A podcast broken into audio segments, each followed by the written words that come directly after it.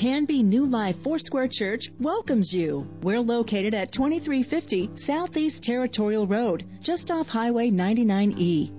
We hope the following message will be a blessing to you. I want all of you to know Jesus loves you. Today you may have come and felt a lot different than that. Maybe you felt like you were on the opposite end of the scale, thinking, my goodness, I can't even get my life together. I'm struggling. I'm trying to to do the best I can, but I just keep making the same mistakes. And you wonder about God's love for you. And what I want to say today is His love is unconditional. And what He wants you to hear today is He does love you. He loves you very, very much. With that in mind, what I want you to do is open your Bibles with me to John, the Gospel of John, chapter 3. We're going to continue our series, Return to Your First Love.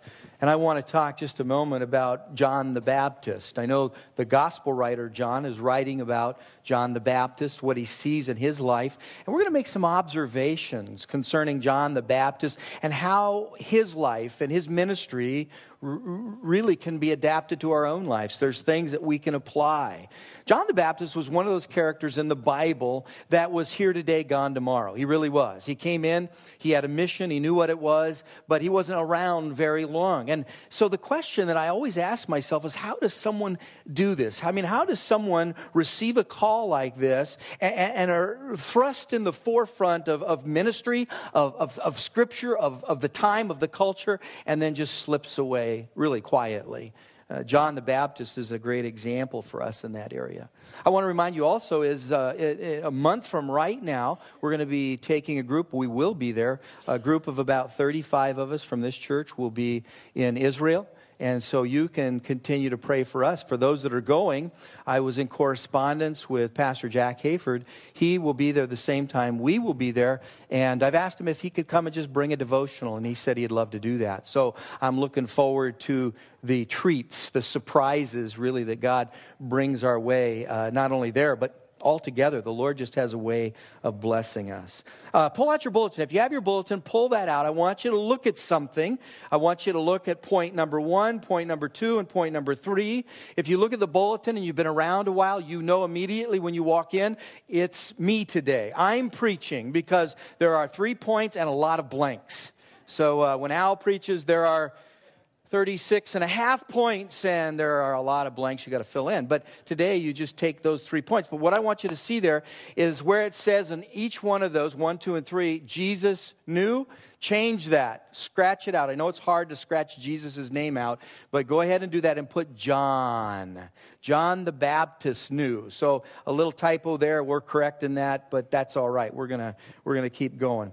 Jake Plummer is a former NFL quarterback, and what he's remembered for most isn't really his football statistics. They were good, but that's not what he's known for.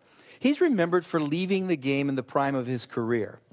You see, at age 32, he walked away from millions of dollars and he moved to all places, Sandpoint, Idaho. In Sandpoint, uh, he hangs around with a bunch of old guys twice his age and he plays handball. That's what he loves to do. That's his passion. An article recently written on Jake the Snake said only a handful of pro football players have left the game in their prime Barry Sanders, Tiki Barber, and John Frank.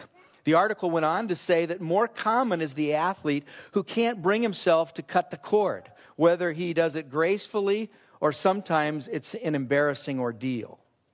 Uh, Jake Plummer's model and inspiration for leaving football was the former strong safety of the St. Louis, or excuse me, that's an old time, the Phoenix Cardinals, and his name's Pat Tillman. Uh, they were college buddies. They entered ASU about the same time. They enjoyed football. But after 9 11, Pat Tillman left the game to join the Army. He felt compelled. There was a passion to defend our country. In April of 2004, Pat Tillman was killed by friendly fire in Afghanistan. At his funeral, Jake gave one of the eulogies, and some of what he said and what he talked about concerning his old football buddy was he had a knack for an understanding of what it meant to leave and know why you're leaving something, to leave something gracefully, to do it at the right time. And the truth is, we really don't have very many role models in that area.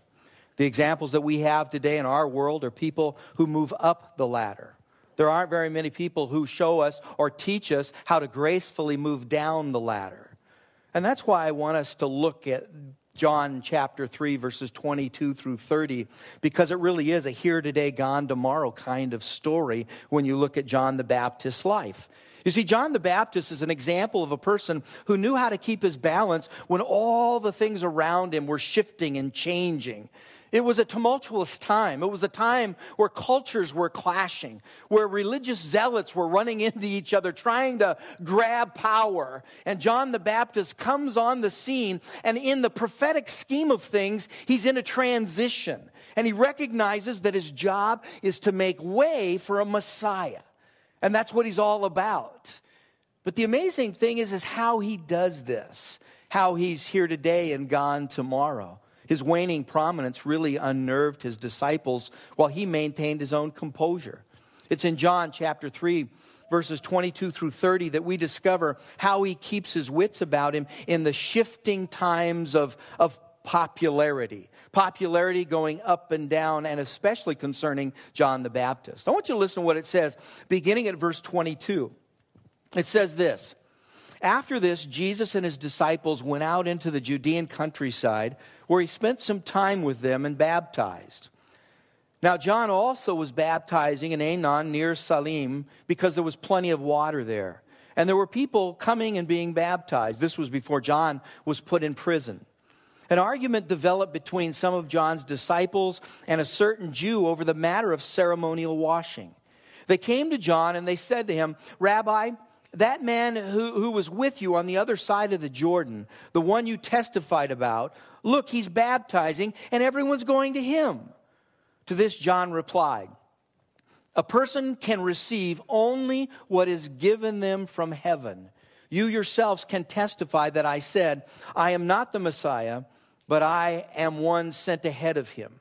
The bride belongs to the bridegroom. The friend who attends the bridegroom waits and listens for him and is full of joy when he hears the bridegroom's voice. That joy is mine, and it is now complete. He must become greater, I must become less. Amazing statement. You don't hear this very often. In fact, I don't think I've heard this at all when it comes to ministry or business or life in general. Someone just stepping up and saying, I, I need to fade away, I need to disappear so someone else can gain prominence. That's exactly what John the Baptist does. This, this here is the first and probably the most important thing that John the Baptist knew about his life. Number one, he knew who was in control. It's amazing, isn't it? He knew who was in charge. John knew he wasn't and God was. He clearly states that in verse 27. There's something so peaceful when you come to this place of realizing God's sovereignty in your life. When you recognize that God is in total control, he, He's fully in control of your life because you've given that to Him, there's a peace that's overwhelming, a peace that the Bible says passes all understanding. That's the kind of peace I'm sure that John the Baptist had. In verse 26, John's disciples were attempting what we call today in the political world damage control. They, they were trying to bolster his image. They felt that John's reputation was being severely harmed because more people were following Jesus and not him. It's interesting because when you look through the Bible, there are similar stories that I like to compare to. And, and if you look at Numbers chapter 11, there, there's that kind of story there. there. There's a story about Joshua and Moses and 70 elders, and they go up into the presence of God onto a mountain. Well, when they come back down, two of those elders start to prophesy in the camp. Well, this bothers Joshua. And so he goes to Moses and he says, Hey, listen, you need to take care of this. In fact, what he says here is, You'd better do something about these fellows. They're prophesying in the camp. In other words, Joshua is saying to Moses, You got to do some damage control. These guys are going to become more popular than you if you don't do something about it. Moses' response was, was amazing. He said, Would to God that all people were prophets. Would to God that all people were prophets and had the Spirit of God on them. How could Moses do this? How could he say such a thing? Well, in Numbers chapter 12, verse 3, it says this. It says, Moses was the most humble man on the face of the earth. What he was doing is he was rejoicing to see others successfully carrying out the work of God. Now you have to ask yourself the same question Are you in that same frame of mind? Do you have that same attitude? When you see others succeed, are you happy for them?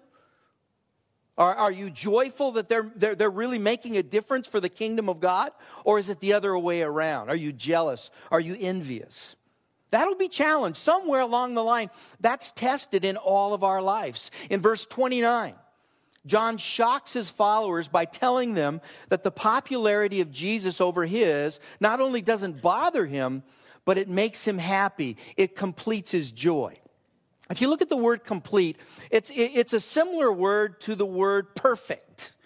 In the New Testament, it's the word teleos, means it's completed or it's finished. It's what Jesus said when he was on the cross, and he said, It is finished, it is completed.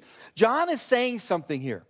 He's saying, This is the thing that I've been waiting for. This is the thing that all the uh, universe has been waiting for. All mankind has been waiting for a Messiah. And what it does for me is it makes my joy complete that I'm excited, I'm happy about what God is up to. You see, it's one thing to believe God and when He's in control and be happy when all the things that are around you are going your way. It's another thing when my reputation is being wrongly targeted. And that's what's happening to John. And here's how John handled it. I like to make these observations because when I face things like this, I want to do it in a, a godly way, a biblical way. And certainly this takes place in John's life. First of all, he remembered who he represented. John knew that. It's so easy to lash out when you're being falsely accused or misrepresented.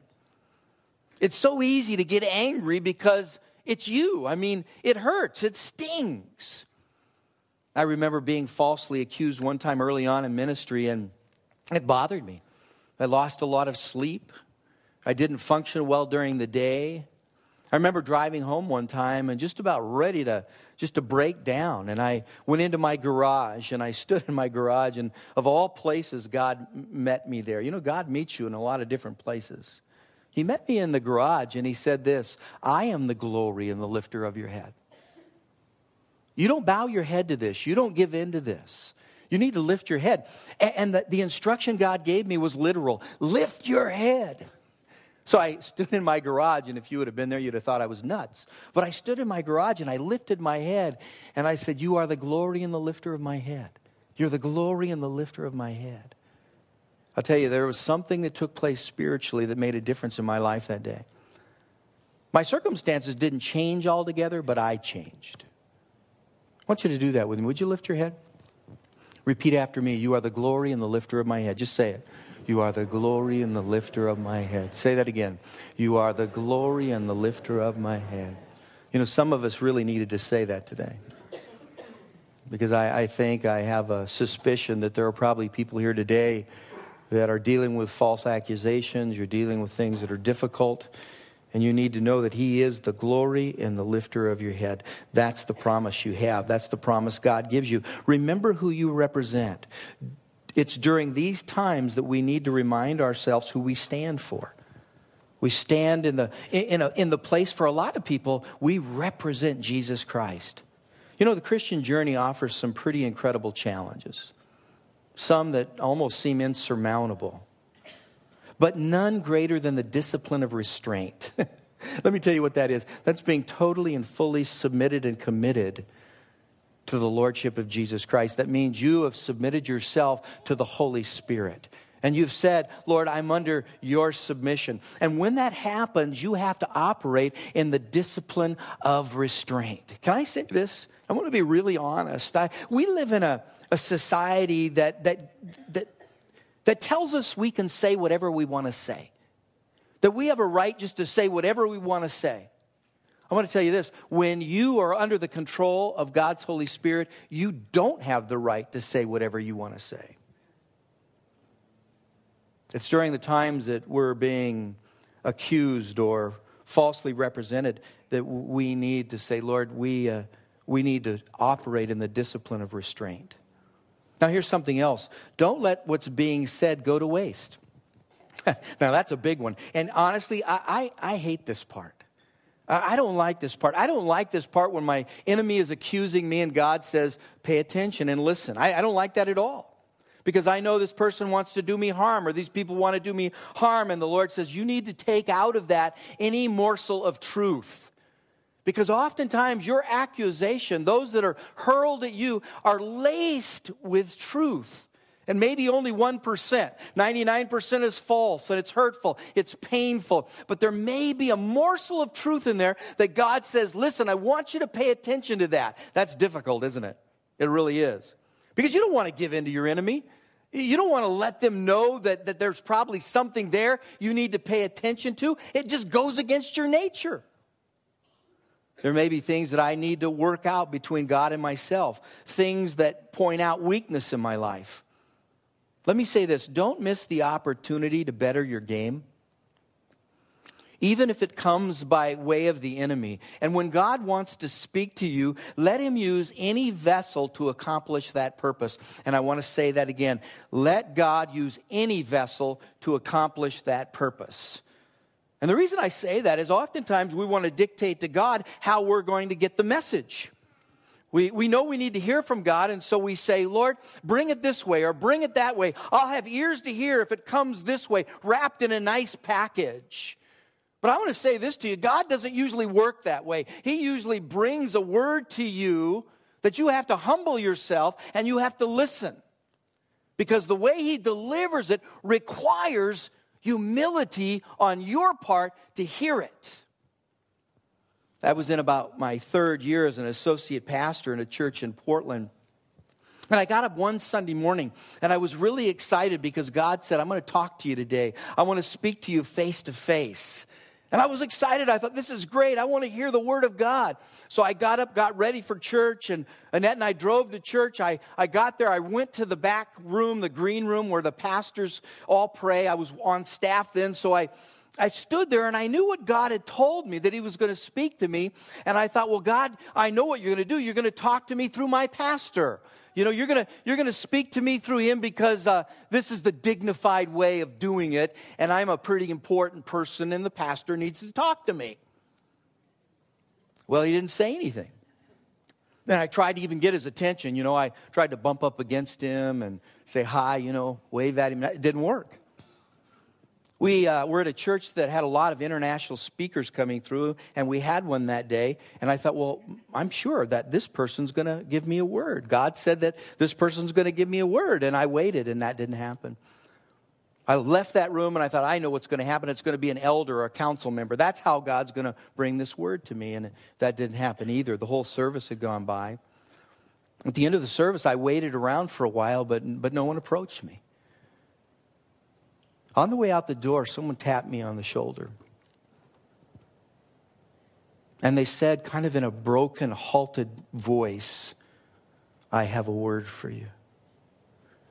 Right then, I, I knew that was the Lord, but when I turned around, what I recognized is the person giving me a, giving me a word was, was mentally impaired.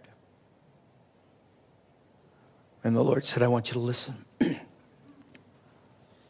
I want you to hear this word. That day changed my life. Because that day opened up all the possibilities that God has for me. That when He wants to speak to you, He'll choose the vessel. Do you have ears? Do you have eyes? Ears that hear, eyes that see really what God is up to. Let Him speak to you.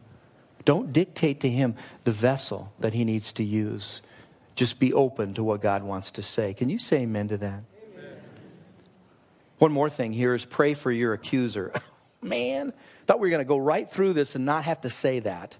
Listen, don't pray that God would strike them dead. Don't pray that God would bless them with a brick. Don't do that. That's not the way you pray. When I say pray for your accuser, there's a good way to do it. It's in a way that's redemptive. It's a way that forgiveness paves for you, that in your heart you live with an attitude of forgiveness. That's just the way you are. You know, we need to make choices to live our lives in the spirit of forgiveness. And when we do that, there's blessing that comes to our life. And so that what we need to do is we need to pray that God would just touch our accuser, that God would even bless our accuser. 1 Peter 3 8 and 9 says this to live in harmony with one another. Do not repay evil with evil or insult with insult, but with blessing. This tells me that when, when I pray for my accuser, I stay tapped in to the blessings of God in my life. Listen, God doesn't want you to miss any blessing. So you need to follow His plan, His prescription for blessing. And one of those things is to pray for your accuser. See, John the Baptist understood the blessing that comes from knowing God in a total and complete way. He knew that God was in control. And because God was in control, there was blessing that came to his life. One of those blessings was mentioned already. His joy was complete. What a great blessing. I think John probably experienced some other things an inexhaustible sense of peace, an ageless sense of hope. All of these things were given to John because he followed the way of God. I think the second great thing that John the Baptist knew during a time when his popularity was waning is he knew God's assignment for his life. That's what it says in verses 28 and 29. Let me tell you the first and most basic principle of knowing your assignment. And if anyone wants to guess, you can, because when you guess, you may even miss it. It's so obvious. Knowing your assignment begins by knowing what it isn't. There are a lot of people running around today and they're trying to do things that they're not called to do. They're trying to be somebody they're not called to be. God has made you who you are, and, and you honor God by living that out and not being someone else, not trying to do something else that someone else is supposed to be doing. Oftentimes, God will let you know that, hey, this isn't the thing for you. What a great lesson that is. I grew up in the home of a school teacher. My dad was a, a counselor, a school teacher in middle school. That's, that, that, that gives you a, a clue of to why I am the way that I am. But it's a crazy place. Middle school, I love it. Just crazy. But my dad made sure that his boys did things that were difficult in, the area of work. He made sure that we laid brick. He made sure that we poured concrete. He made sure that we dug ditches. He made sure we did all of this. I was pouring concrete or working with concrete when I was seven years old. My dad would just bring us out. And I thought, man, this is a hard life for the kid who belongs to a school teacher. What in the world is he up to? About 15 years old, I asked him, I said, Dad, you're a school teacher. Why do you do all these hard things? And he said this he said, In life, it's not important, it's not enough just to know what you want to do. You need to know what you don't want to do. I realized that was one of them. That's hard work.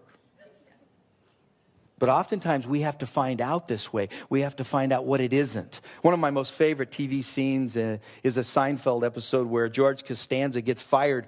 And after his firing, he's in a conversation with Jerry about future employment. And he says to Jerry, You know, I think I could be a general manager of a baseball team. Jerry says, Well, you know, that requires that you uh, are in sports and you're not, and, and you've never played the game. And he says, Oh, that's, that, I, that's not fair. He says, Well, maybe I can be an oceanographer. And Jerry said, Well, you, you know, you need to have a lot of science background for that. And, and, and, and you know what? You don't have a lot of science background. And, and George kept naming these different occupations and jerry said these aren't the things that are going to work. What was george doing? He was he was trying to do things that he wanted to do but he wasn't called to do it. It wasn't what he needed to do and that's what we need to recognize. Listen we need to know what it isn't.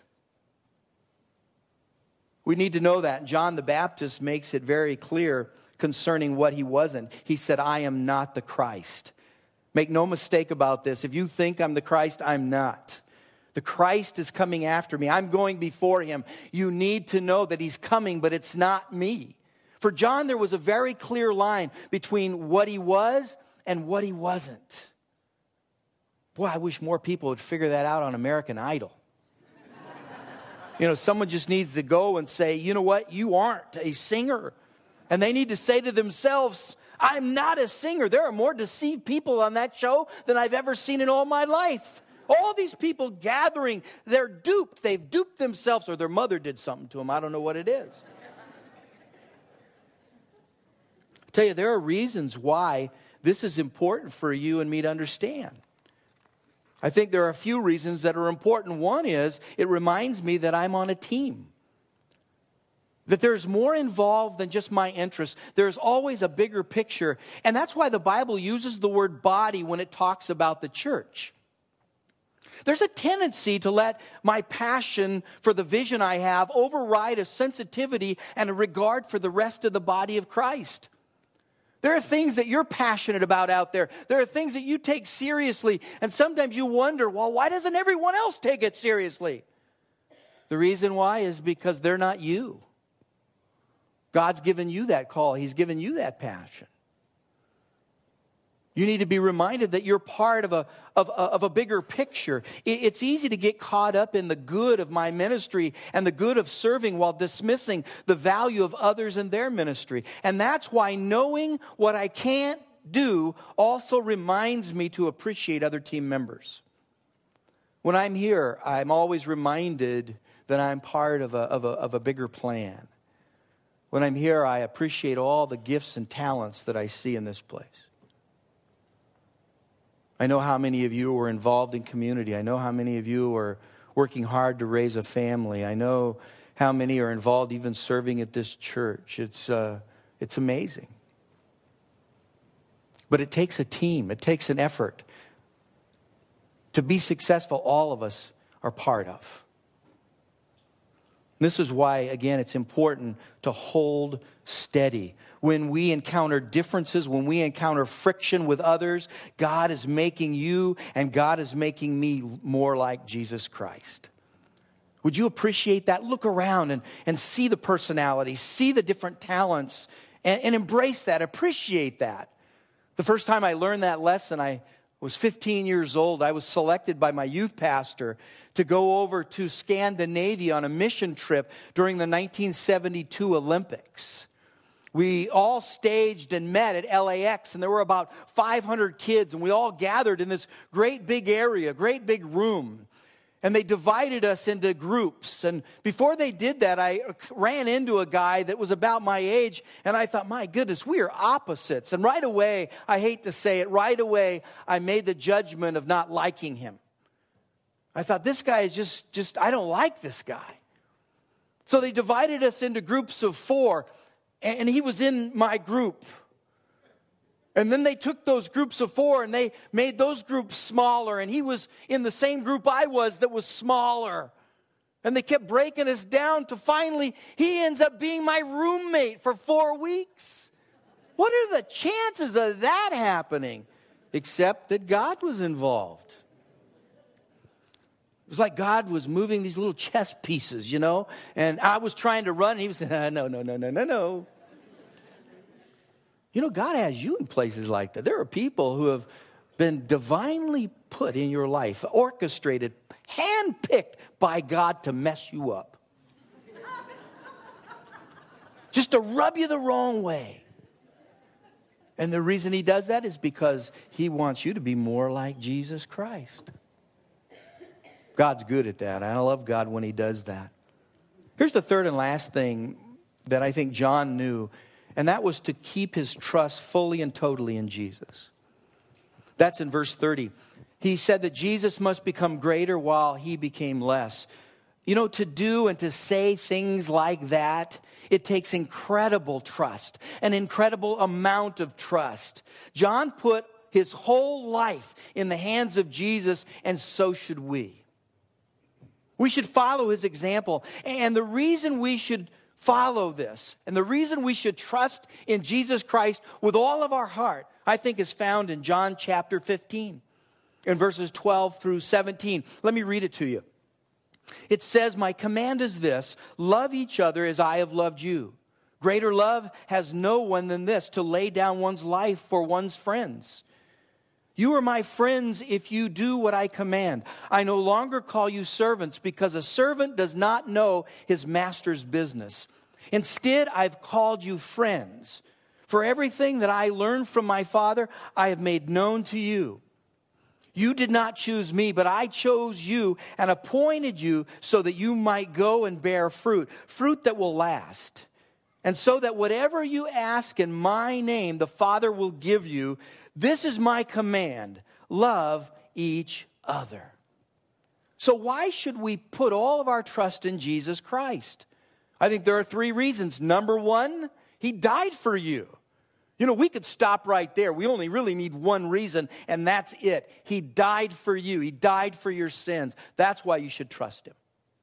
The second reason is found in this passage is that He has given you a relationship with Him. You can call Him friend. So, the other reason we trust Him is because we have a friendship with Jesus Christ. And then the third reason here is He chose you. One of my favorite verses in the Bible is found in the book of Ephesians, and it says, You were chosen before the foundations of the earth. Isn't that amazing? You didn't choose God, God chose you. He chose you before you even materialized. He chose you before you even became flesh. God chose you before the foundations of the earth. He knew you. That's the reason we can trust in Him. He was born John Jordan O'Neil on November 13th, 1911. His buddies called him Buck.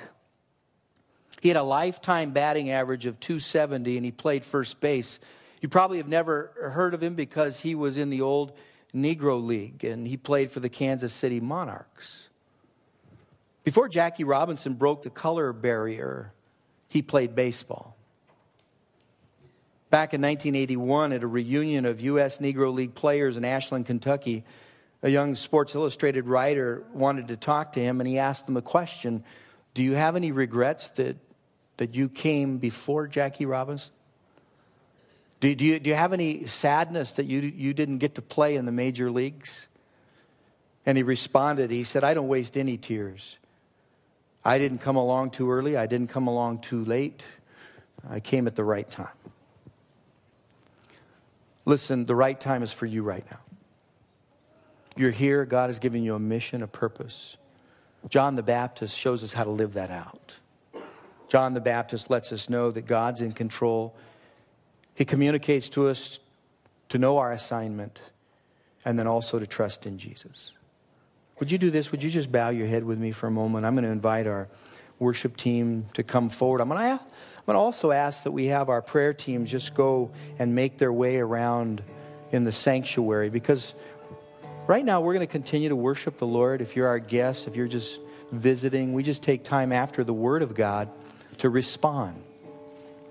Really has to do with being more than just a hearer of the Word, but being a doer of the Word. And so if you need someone to pray with you today during worship, you feel free to just get up right where you are and go receive prayer. We're going to worship the Lord together, and as we do, I want you to know this. You can lift your hands, you can stand, you can, you can kneel, you can be seated, you can come up front here and kneel, or you go to a prayer team. This is between you and the Lord.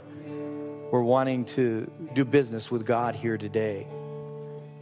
Listen, right now, God is just leading us in a wonderful way, and we need to respond to that.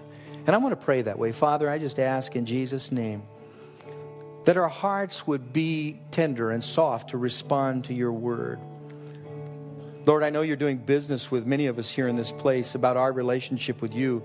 And we just thank you for that. We just ask that you would continue to do a good work. We just thank you for that, Father. In Jesus' name, amen. Can I give you a little direction for our worship time together? And that's this. And I've asked myself this question this last week. Am I in love with God or just His stuff? Because sometimes those two kind of get mixed up. I'm in love with God because of the stuff He gives me, and that makes me in love with the stuff. Or am I just in love with God? Today, when we worship the Lord together, ask yourself that question What are you in love with?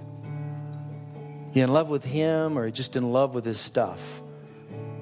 Are you just in love with the blessing? Today, God's inviting us to have a relationship with Him, to know Him. And that's really what worship is all about. It's coming to this place and saying, Lord, I want to declare my love for you. Not your stuff, not the blessing, but for you. I want to pray one more time that way. Father, I just pray that today, right now, in this moment, our hearts would be very clear and certain about our relationship with you. That we come together today and we declare that we are in love with you and that you are in love with us. and that you would lead us now. In Jesus' name we pray. And we say amen and amen. You can contact the church office Tuesday through Thursday from 9 to 5 and Fridays from 9 to 3 at 503 266 4444. Please visit us on the web anytime at canbyfoursquare.com. Pastor Ron and others on New Life staff, along with occasional guest speakers, trust that the Holy Spirit will use the message to teach you, encourage you, and give you hope.